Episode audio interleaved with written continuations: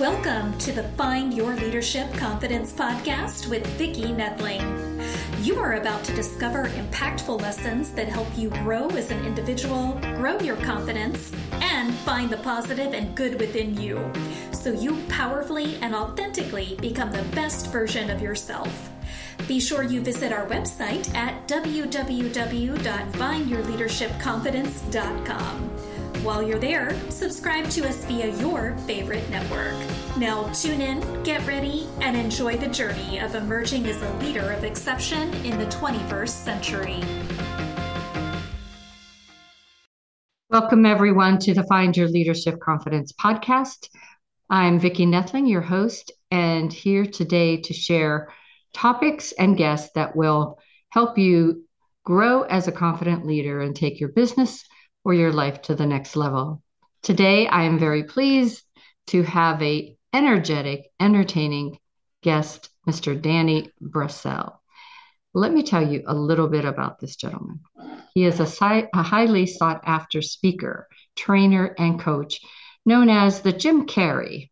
Right there, you had me, eh, with a PhD.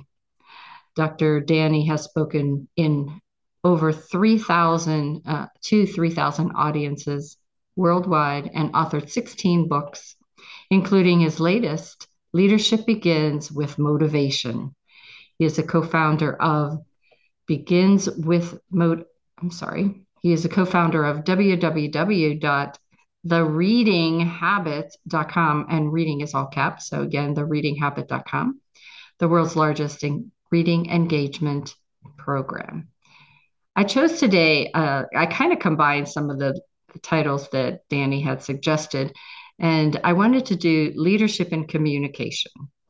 So please join me in welcoming Mr. or Dr. Danny Brassell. Thanks so much for having me, Vicki, and thanks for all you do to spread a little bit of joy in the world. Uh, we need it nowadays. Absolutely.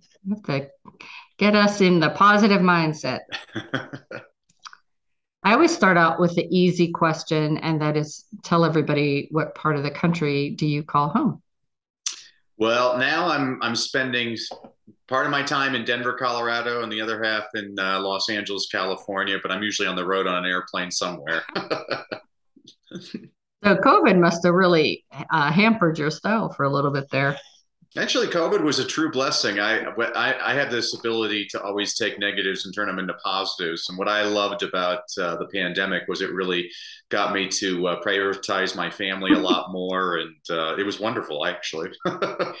you know, that's what I had said to somebody on a podcast recently. Is to me, it was God's way of saying, "Y'all need to slow down." Yeah.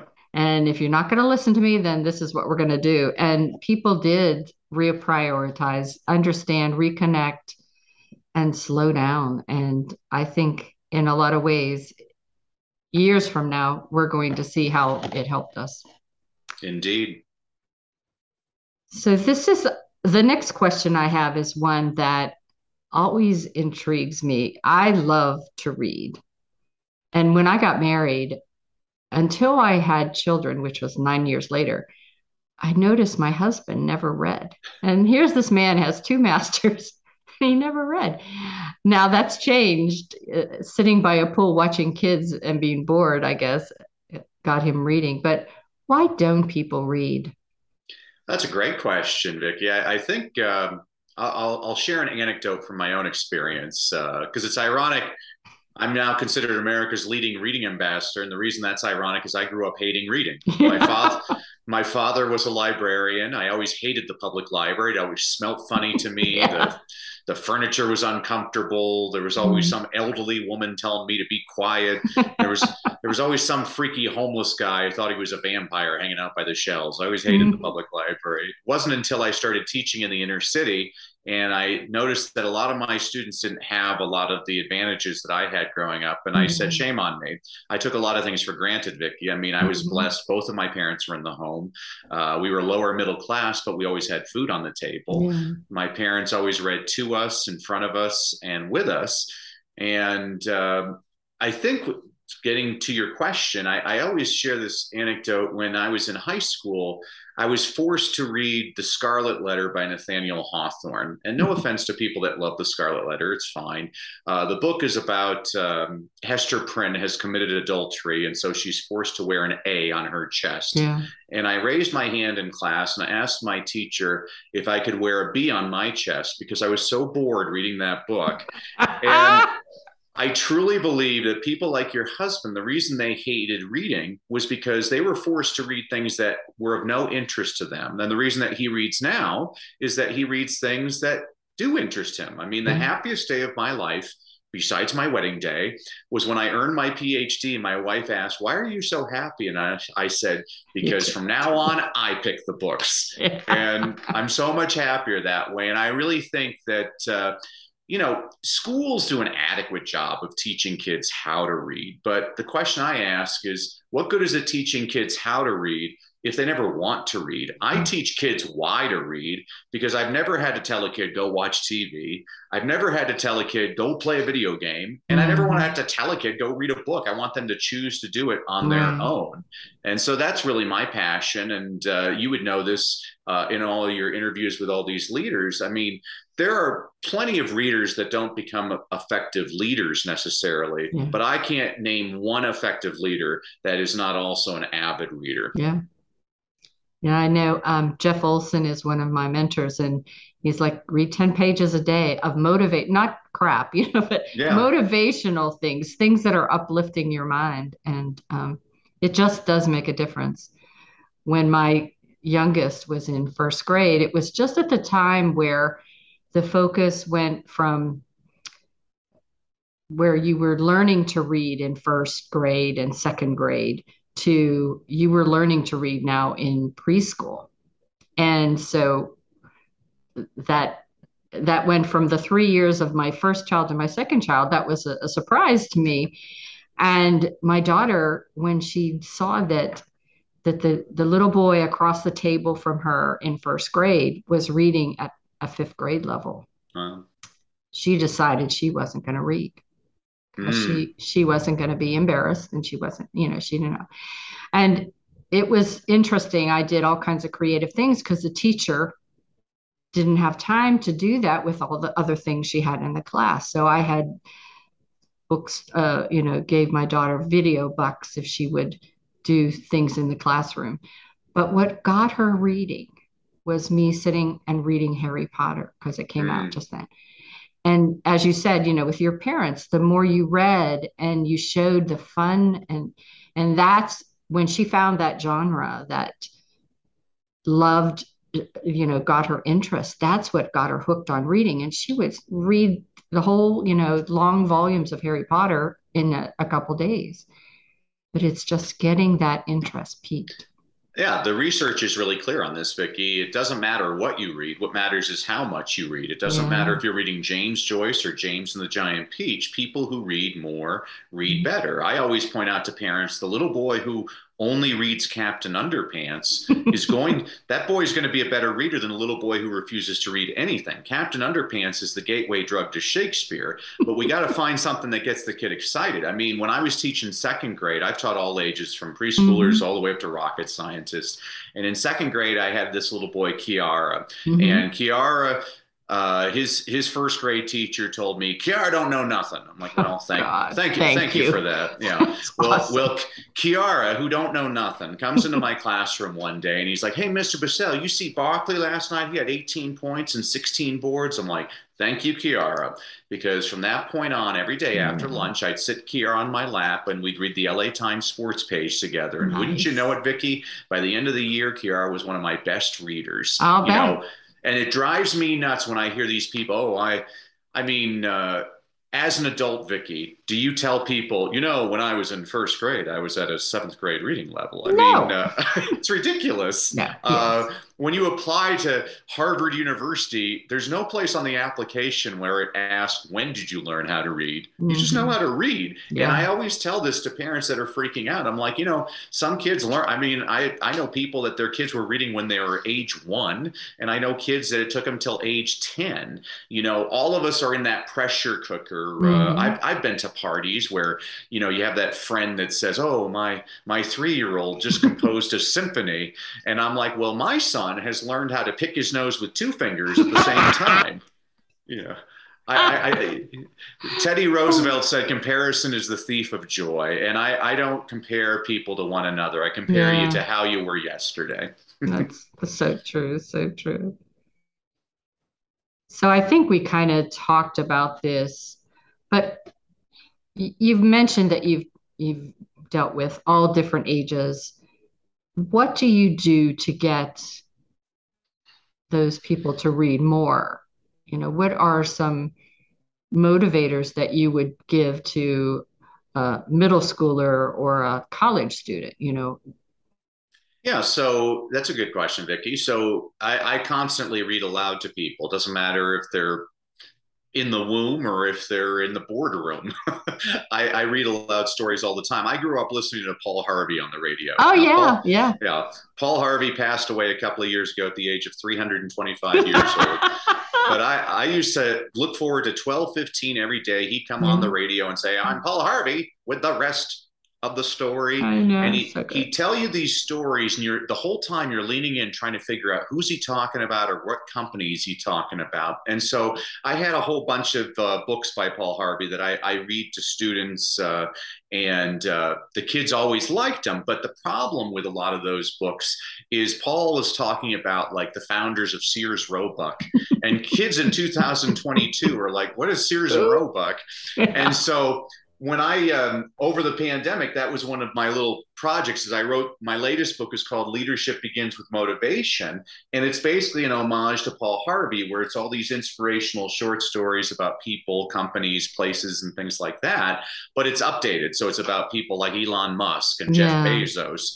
But it was interesting, Vicki. After I wrote the book, I read the book, and completely unintentionally, I'm looking at my stories, and so many of them were about white male Americans. Mm. And so the hmm. book that I'm writing right now is primarily female minorities and international examples, because yeah. I think it's really important for people to hear inspiring stories from all over the place. And I completely agree with your your mentor that uh, you need to feed yourself with positive things. I was watching a horrible show on TV the other night called um, The News, and uh, it totally depressed me. Yeah, I don't. And I always tell people, you know, if you need a smile on your face, read a funny children's picture book. I think yeah. we underestimate, like, uh, if you read the Harry Potter books, uh, uh, I always ask people, have you ever read Harry Potter? And people, some people say no. And I'm like, wow, you're so lucky because you have a chance to read it for the first time. Yeah. And I remember my first time reading the very first one. Yeah. And I was just giggling in bed. And my wife's like, why are you giggling? I'm like, this woman is so creative. There are yeah. so many things that are amazing. And then the scene where Harry, he's looking into the mirror and he sees his parents that are deceased. I'm like, whoa, this isn't just fun reading. This is going to be literature. They're going to teach this 200 years from now. And so uh, I just love those types of stories. And I think people are really denying themselves. Uh, some of my favorite authors today are, are children's picture book authors, yeah. and makes me a lot happier reading those books than reading about the latest political catastrophe. yeah, for sure. So true. We we are again. We keep on touching on what I want to talk about next, but it's good that we're doing this. I, I know in my career as a project manager and now as a speaker, trainer, and coach, being able to be comfortable in reading is really important because say you have to, to go up in front and read a, a bio on somebody and if you stumble through it then that doesn't make you look very good. Yeah. And, and the more you read, the more comfortable you are in reading. But why else is reading important?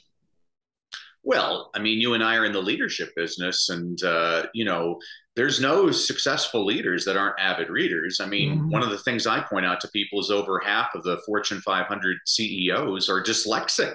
uh, one of the things when I'm working with people with reading disabilities, and everybody has to understand that all reading disabilities are curable, and the mm-hmm. most commonly undiagnosed reading disability is dyslexia. But mm-hmm. dyslexics tend to process information really well through their ears, auditory wise, and so, one of the things I always suggest to people is, well, why don't you listen to books on tape, Audible books? Uh, you know, there's so many apps today. Uh, there's my favorite app in the world is Libby. Uh, Libby allows me to check out audiobooks from my library all the mm-hmm. time, and so while I'm driving, I'm also uh, listening to to something meaningful that's positive. Uh, I I look at leaders, it doesn't matter what the field is. If you look at uh, in the military, people like General Patton, General Schwarzkopf, General mm-hmm. Schwarzkopf mm-hmm. Uh, could read in four languages and quote Shakespeare voraciously. You look in uh, industry and business, uh, Warren Buffett, his entire day is spent reading. Uh, Elon Musk, even though he's the wealthiest person in the world and is running $4 billion companies, he reads at least a book a day, sometimes up to three books a day. Um, you look at uh, in entertainment, uh, you know, how are you going to read a script? Without having mm-hmm. good reading ability. You look in government, uh, President Obama always relaxed by reading. Uh, a lot of people forget the story that President Kennedy was at a press conference one day and somebody asked him what he was reading. And he said, Oh, I'm reading this really cool spy novel about this agent called uh, 007, James Bond.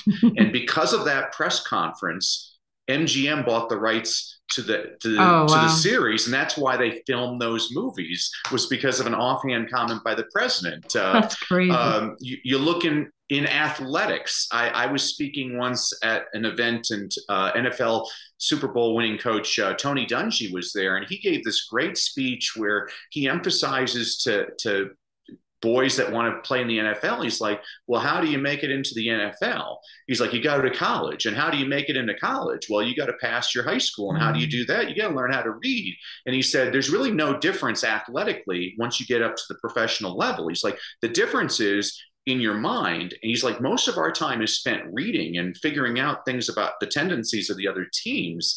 Um, LeBron James, before his first uh, NBA championship with the Miami Heat, they mm-hmm. showed him in the locker room reading Suzanne Collins' book, The Hunger Games. And I could have kissed the man. I'm like, you just did more for literacy with that shot than I can ever do.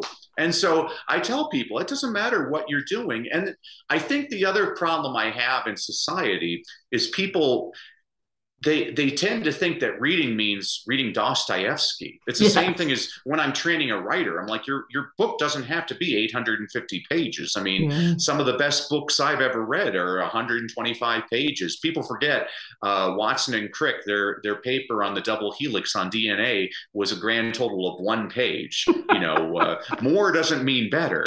Uh, and reading doesn't always have to be a novel. I mean, reading can be technical reading. There's people that like you and me that are fairly educated and we read voraciously. Yeah. But I don't know about you, Vicki, but you can give me a technical guide and I still can't get my dang uh, DVD player to show the right time because I don't understand how to do it. Uh, I'm not that sure, but there's plenty of people that read technical things. Mm-hmm. There's people that can read uh, sports pages better than others or or a, a, cookbook. You know these are all types of reading. When i hear people talking about a literacy crisis i'm like oh that's a bunch of garbage. I mean people today are reading so much more. Now it might be the social media it might be uh, reading on your ipad or something but let's let's get rid of these definitions from a mm. hundred years ago. I mean let's broaden the uh, the definition of what literacy really means. And you know, and look at what reading does for you. To me, the reason I love to read is it transports me to a different place or time. And, you know, especially uh, coming from a small town, it, was it was my outlet. And and now, you know, as uh, whenever I was a, a, mom with young kids, it was my way to just like, okay, the problems are over there. I'm just going to go and read this romantic novel or something right, right, here that's not taking a lot of brain cells for me, but it's really relaxing me and making me happy. And and so I think even graphic novels and things like that, the the younger kids, they're they're comic books with a story and a plot and great color and and, it, and if it gets them reading then good more to it. Uh, my my daughter learned Korean using graphic novel. Wow. I'm I'm a Baptist in your front row, just saying Amen. I love everything you're talking about, Vicki. So, what role do we have to play as promoters of leadership of reading? Well, so uh, you had mentioned in your very nice intro for me, one of the things I do is uh, I have the world's top reading engagement program, which in just over two months, 67 days, I'll show parents with via videos every day for about five minutes. I show them ways to get their kids excited about reading because mm. the more excited you are to read, the more likely you are to read. Mm. And the more you read, the better you get. Now, people that run, go through our program, the typical student improves their reading ability by two to three grade levels, wow. which is all fine and good. But that's not what gets me excited. What's near and dear to me, what's important to my heart, is that kids that hated reading now love reading. Yeah. And so no matter what school does to get them to hate reading, for the rest of their lives they'll be readers. And so i like to just give all kinds of tips to parents. And there's two numbers i always tell parents are important. So those numbers are 67 and 20 so mm the number 67 a lot of people will tell you it takes 21 days to change a habit. And to those people i say show me the research on that. It's a completely fabricated number. I actually know where the number comes from. It comes from a wonderful book written in 1960 by dr maxwell maltz called psychocybernetics. Now dr maltz was a plastic surgeon and in the preface of the book he wrote that he noticed it took most of his patients about 21 days to get used to their new face. Well, a lot of personal development, self help, help gurus, a lot of people mm. that I admire, by the way, they started telling people it takes 21 days to change a habit, and that's completely nonsense. Well, in 2009, the University of London did a habit formation study, and they determined it took anywhere from 18 to 254 days to change a habit and the average was 66 days. Now, I don't like the number 66, so I threw in a bonus day 67, 67 days. And it depends on the type of habit you're trying to change. So, for mm-hmm. example, if you want to drink a glass of water before breakfast, that might take about 18 days to form that habit. Mm-hmm. But if you want to quit smoking, that's going to take 254 days. And here's why this is important, Vicki. Let's say you go on a diet and you follow it religiously for 21 days, but on day 22, you fall off the wagon well, you blame yourself. And that's wrong yeah. because the research shows that it takes, on average, at least three times longer than that to firmly establish a habit. So that's the first number I want parents to remember. The second number is 20. So researchers were trying to figure out characteristics of successful students around the world. And they stumbled upon something that just blew them away. It was the number of minutes spent reading outside of school. So they looked at the low kids, the average kids, and the high kids the low kids, the kids in the bottom 20th percentile, uh, they average less than a minute a day of reading outside of school. Wow. That didn't surprise anybody. It's probably why the kids are at the bottom of the class. But this did startle the researchers. The kids in the middle of the class, the C students, your 70th mm-hmm. percentile, average students, they average 9.6 minutes a day reading outside of school. And so if I'm doing a live training with parents, this is when the room gets real quiet and all mm. of a sudden a mm. person raises their hand and says, wait a sec, are you saying if I can get my kid to read 10 minutes a day at home, I can take him from an F to a C?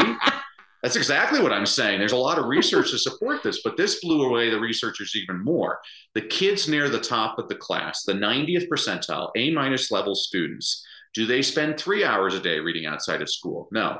Is it one hour a day? No. The average was just over 20 minutes a day. My entire mission is to help you find those 20 minutes a day. And here's two things that are great first of all, the minutes don't have to be consecutive. So you yeah. do three minutes here, five minutes here. And second of all, being read aloud to is just as important as reading on your own. So let's say it takes you 10 minutes each way to take your kids to school. Well, t- put in an audible book and, they, and listen to it. You've just covered your 20 minutes. And so yeah. those are the things I'm trying to train parents. And, you know, so some, one of the big tips I love to give parents, um, I'll deal with some parents that'll tell me, "Oh, I have nothing to read at home." I'm like, "Oh, you do." um, President Bush Sr. 30 years ago signed a very important law in the United States. It says every television set in America has to have closed captioning. Yeah. So one of the first tips I give to parents is turn on the closed captioning on your TV, and people will say, well, "Wait a sec."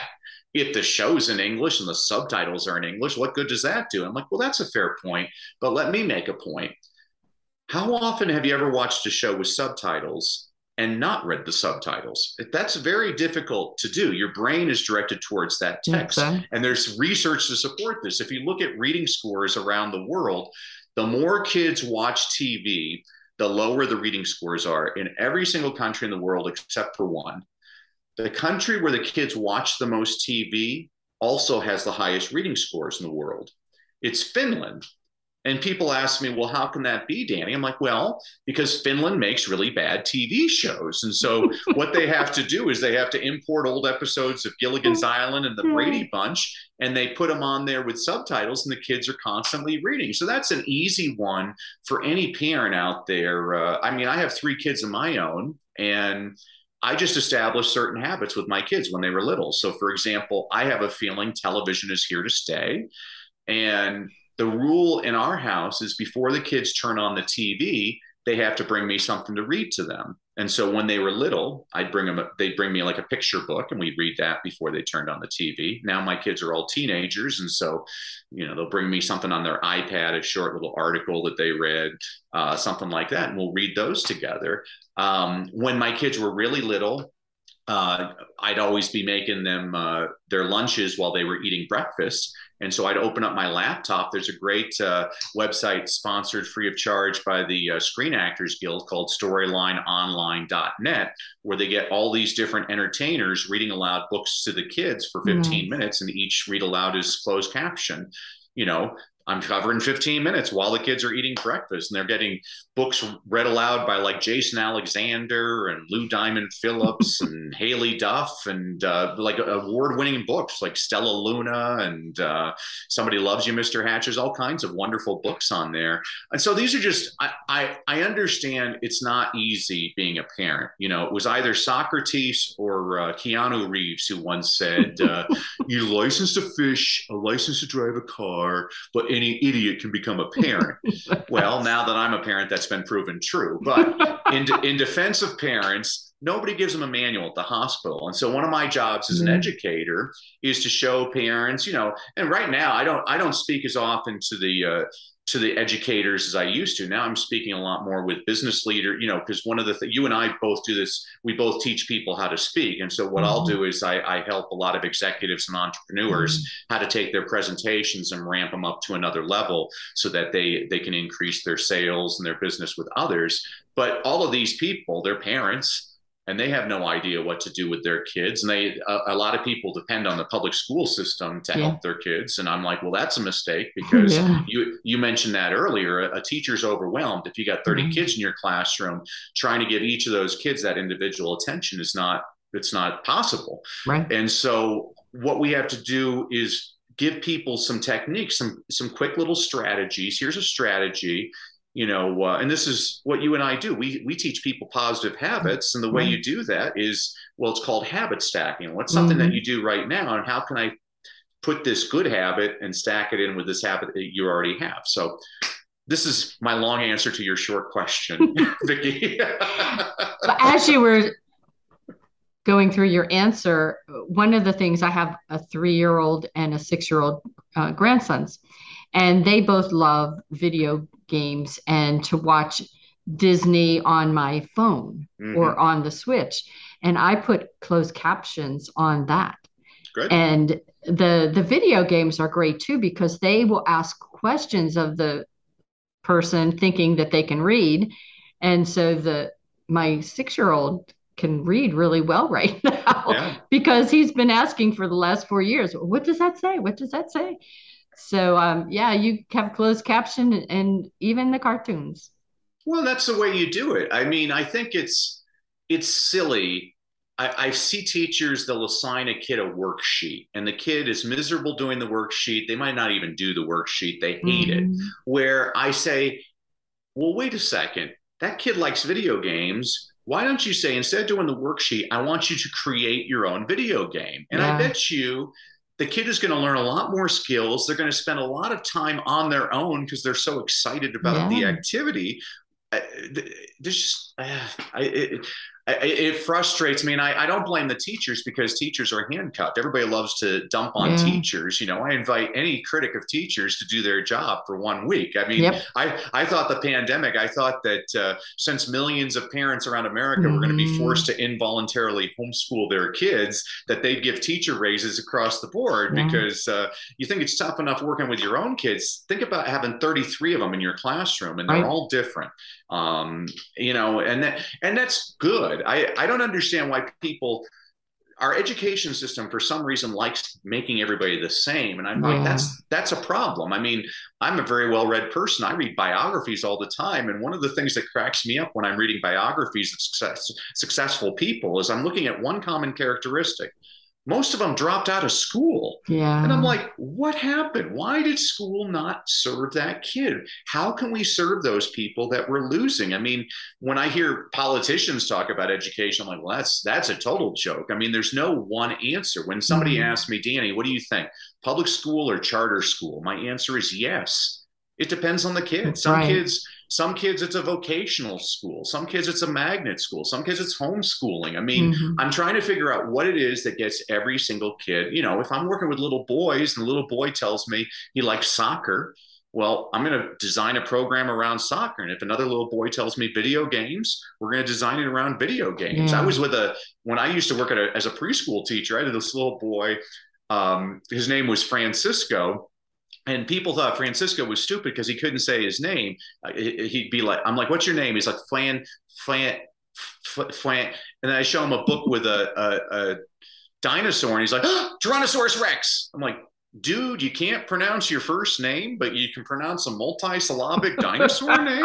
I mean, he's interested in that. So yeah. Francisco, who everybody thought was stupid, I'm like, ask Francisco about Stegosaurus. That kid knows every damn fact about the Stegosaurus.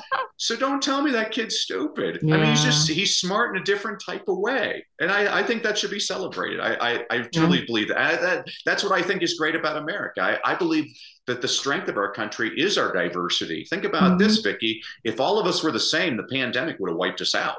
Yeah. But we're different, and we should be celebrating that.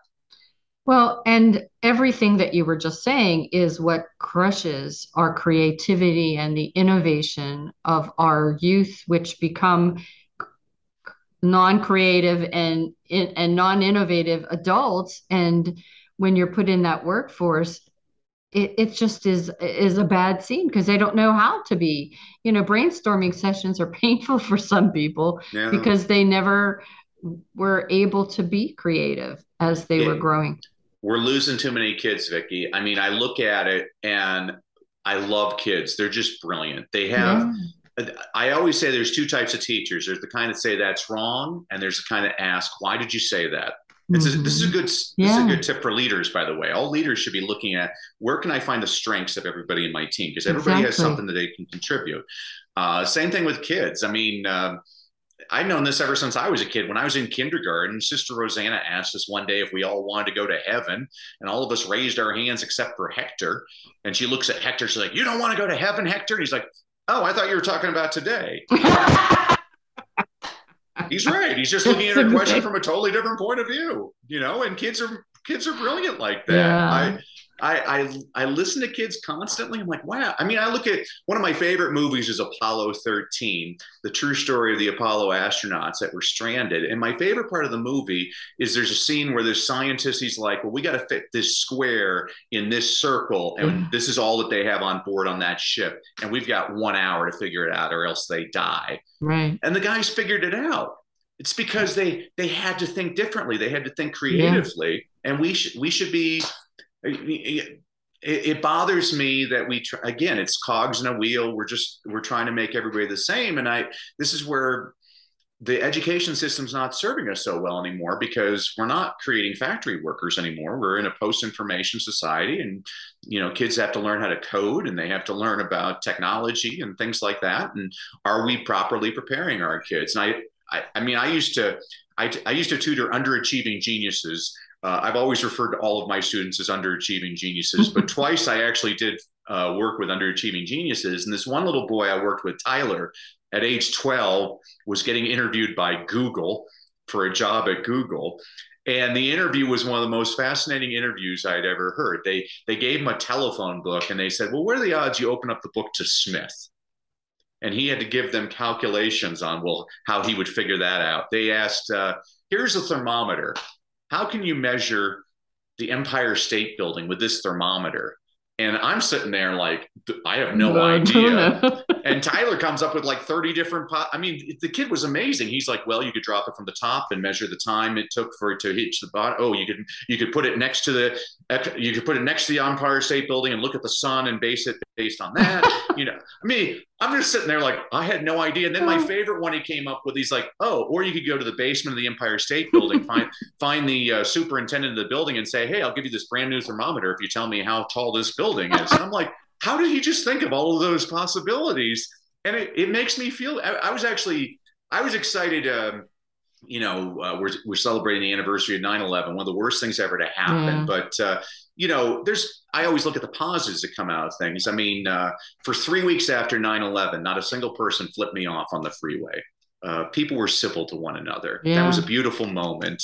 Um, but um, one of the things I liked was President Bush Jr. when he was president, right after 9 11. One of the things he did is he he invited a whole bunch of Hollywood writers to the White House to give him scenarios of worst case scenarios of things that a, a country could do to to destroy our country. And I'm like, wow, that's creative. He got people that get paid for a living to think of these horrible, mm. oh, robots will take us over or whatever. But I'm like, oh, that was really good though. He got people giving him scenarios so that we could figure out ways to prevent that. I was like, that that's that's the kind of thinking I want. I want to be mm-hmm. around people that aren't afraid to surround themselves with people that think a lot differently than them.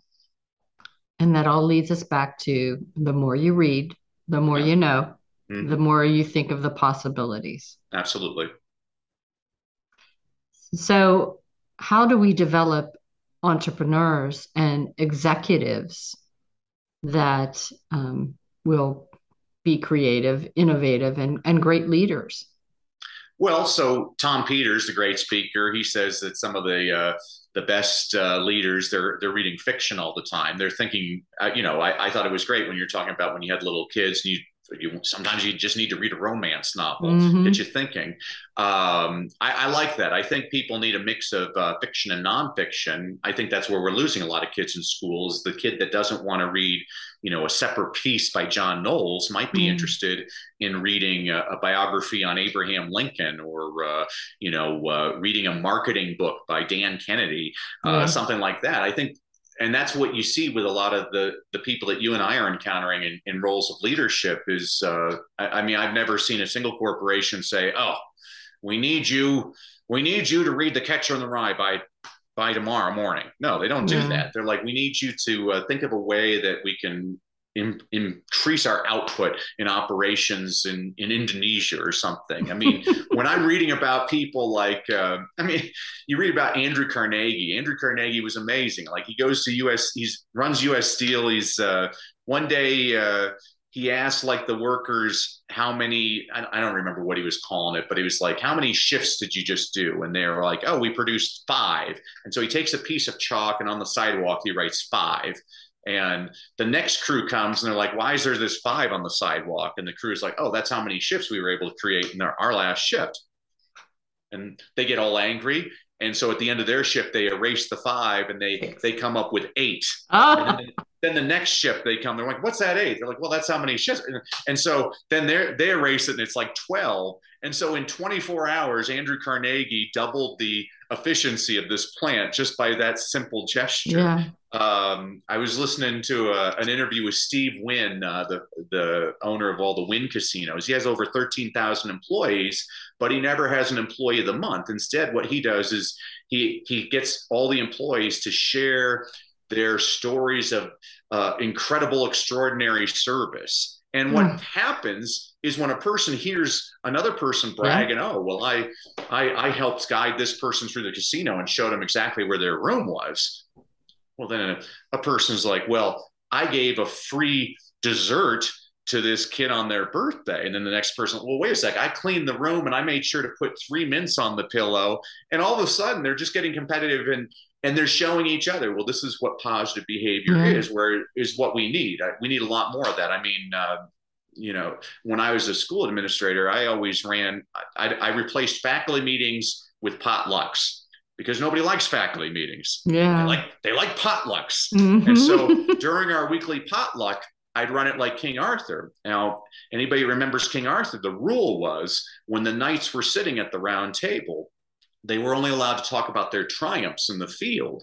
And if any of the knights had a problem, they would share their problem with the group, and the rest of the knights would go around and offer possible solutions to the problem, as opposed to most faculty meetings or business meetings where, where it's, it's, usually just yeah it's usually just people griping about my life's tougher than your mm. life you're never going to get anything accomplished yeah. doing things like that. I mean you used to work with ups ups has all kinds of uh, policies and procedures that crack me up. I mean i think i don't know if, if they still do this but for a long time company wide the, the policy was every day you only had the 180 second stand up meeting where at any oh. level of the company you weren't you weren't allowed yeah that stinks because it was the smartest thing ever. It's like you have to get it all done in three minutes you're all standing and then we're going to work. I mean that was a great policy. Uh, after ups flights pilots fill out a form called a gripe sheet which tells mechanics about problems with the aircraft and i mean there, there was all kinds of things that they used to do but I'm, that's what i'm always looking for and then what happens is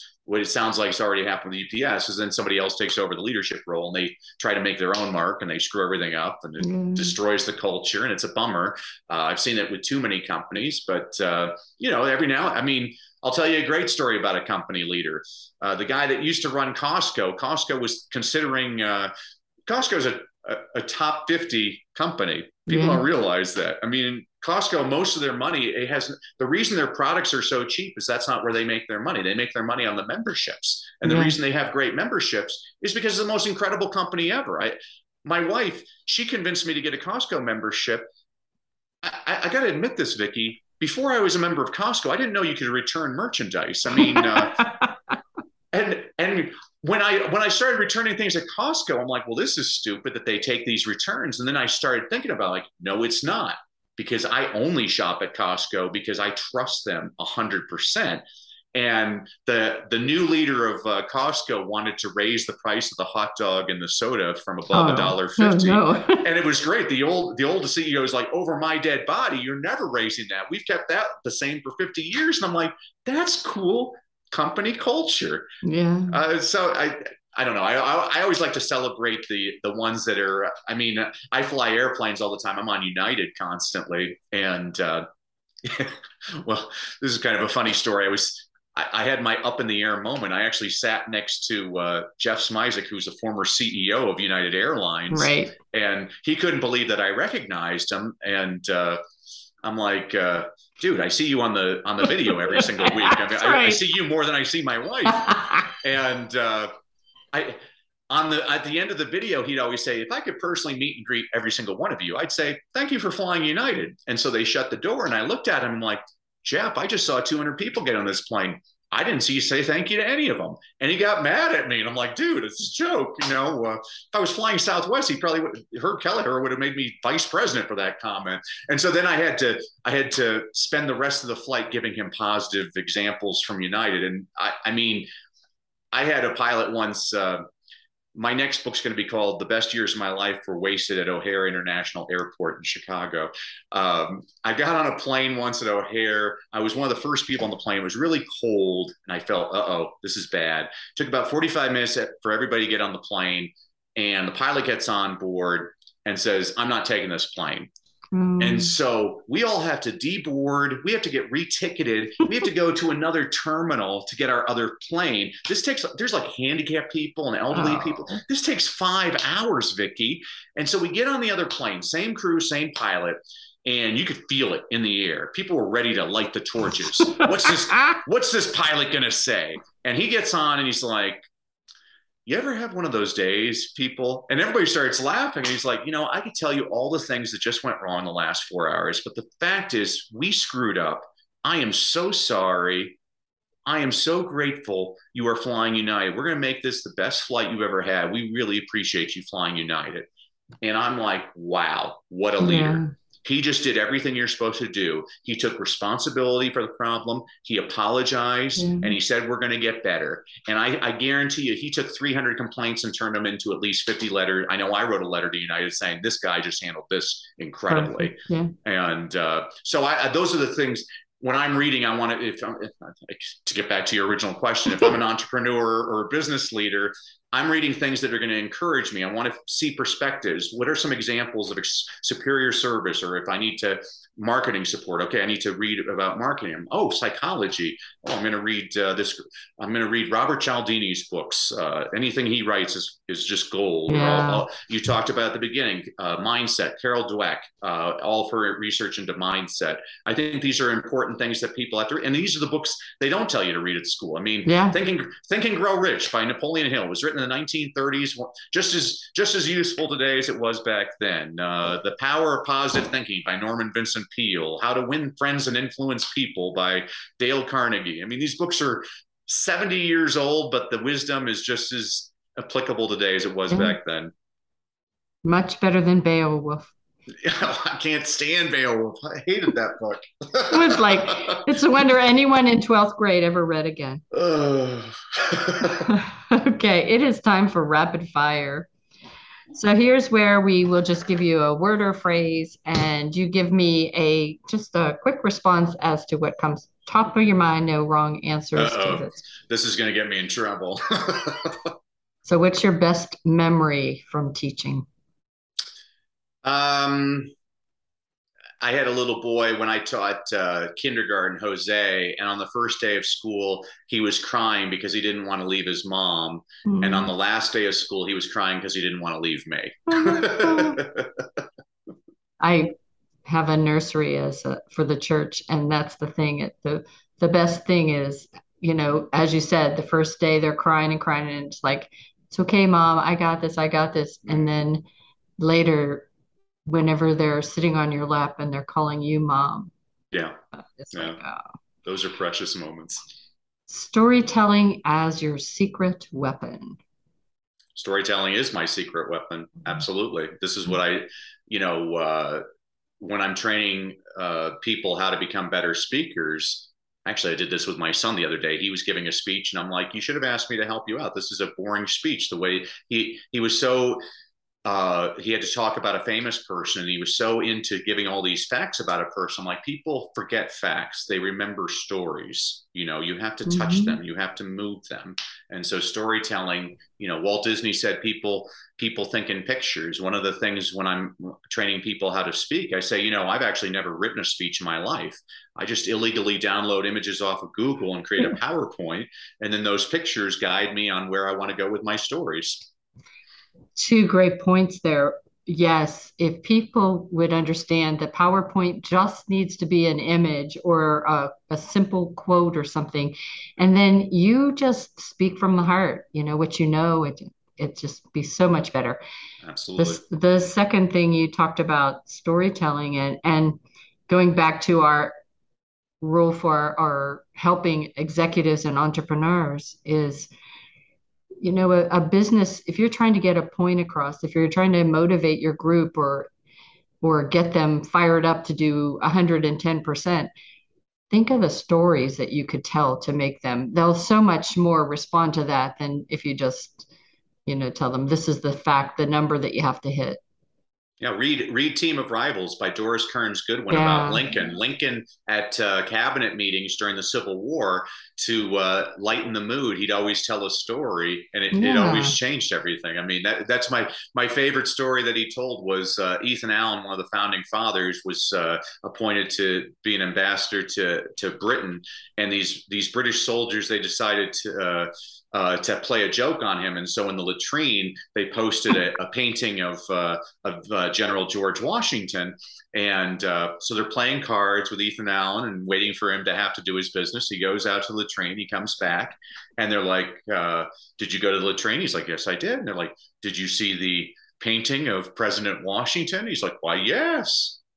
And they were kind of dumbfounded. They're like, That didn't insult you? He's like, Not at all. Every American knows the sight of George Washington scares the crap out of the British. How do you not love that guy? he used a stronger word than I did, by the way.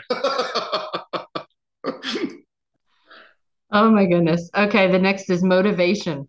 What motivation um, you know one of my mentors was zig ziglar and uh, I, whenever i think of motivation he says motivation is like bathing it's temporary that's why we suggest you do it regularly that's why uh, your audience is wise to listen to your podcast to keep that positive uh, frame of mind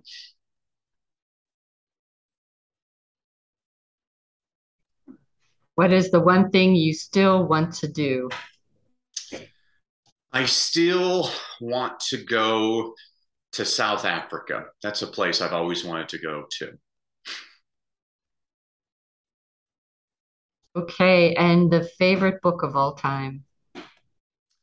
Well, that's tough. There's so many different genres and everything. I'm going to give you uh, one book that I always absolutely loved was uh, when I read uh, The Hitchhiker's Guide to the Galaxy by Douglas Adams. That was the first book that I had to put down almost every page because I was laughing so hard. It's one of the most and he died way too young. Uh, just a brilliant writer. I read anything Douglas Adams ever wrote. Uh, yeah, that would be the one uh, of anyone. You know, I'm not. I'm not going to give you the standard, the Bible, the Constitution. People say these things. I know when my youngest introduced me to that, I was like, "Oh, what?" And then I read it with her, and I, I just, like you said, it's just a great book. A wonderful book. Wonderful book. This is time for me to warn all those that are just listening in to grab your pencil and paper if you haven't already done so, which you should have because there was such great stuff being given today. But I'm going to share a screenshot of uh, the contact information. Yeah, and while you're sharing that, I'll just tell everybody uh, the most important website there is uh, if you go to freegiftfromdanny.com. Again, freegiftfromdanny.com. I'm going to give everybody two two gifts for enduring my storytelling today. First of all, I'm going to give everybody a complimentary e-copy of my book, Read, Lead, and Succeed. This is a book I wrote for a school principal who was trying to keep his faculty and staff positively engaged. So I said, okay, I'll write you a book. So every week I give you a concept, an inspirational quote, an inspirational story, a book recommendation on a book you should read, but you're probably too lazy because you're an adult. So I also give you a children's picture book recommendation that demonstrates the same concept. You can read that in five minutes. And I'm also going to give you all access to uh, a five day reading challenge I did online last summer for about 700 parents worldwide, where every day for five consecutive days, you'll be with me for an hour and I'll be giving you all kinds of tips on how to get your kid excited about reading. Because the more excited you get your kid to read, the more likely they are to read. Yeah. And the more you read, the better you get. Those are my gifts to you at freegiftfromdanny.com. And I just really appreciate you having me today, Vicki. Awesome. So his website is dannybrassell.com. And he's on Facebook, LinkedIn, Instagram, Twitter, and YouTube. Just search his name, you will find him. It has been such a pleasure. I could talk. You're to, wonderful. I can just listen to you all day. I know. I could you. talk to you for hours and hours. We'll have to do this again because absolutely um, coffee you know, talk. yeah. So we haven't even talked about. You know, I do I work with the youth to help them to be better speakers and and leaders. I love that. I love that. We and, should we should tackle it when they're young because uh, yeah. uh, the more I watch uh, elected officials speak, I'm like, wow, they're not teaching something in schools. yeah. The the other group that I want to work with is the athletes. Mm. I you know that are are making a name for themselves with their skills. But when you put a microphone in front of, of them, they don't do such a great job. So yeah. I'd, I'd love to do that. Well, it has been just such a great pleasure to have you on and uh, to hear your wisdom and your humor. And it, it just was so enjoyable. But as always, I end with um, remembering that life is a journey and it's up to you to enjoy the ride. This is Vicki Nedling signing off. Thank you for tuning into the Find Your Leadership Confidence podcast with Vicki Nedling, where we share impactful lessons that help you grow as an individual, grow your confidence, and find the positive and good within you so you powerfully and authentically become the best version of yourself. Remember to visit our website at www.findyourleadershipconfidence.com and enjoy even more great episodes like this one. Again, while you're here, subscribe to us via your favorite network. We look forward to seeing you next time on the Find Your Leadership Confidence podcast.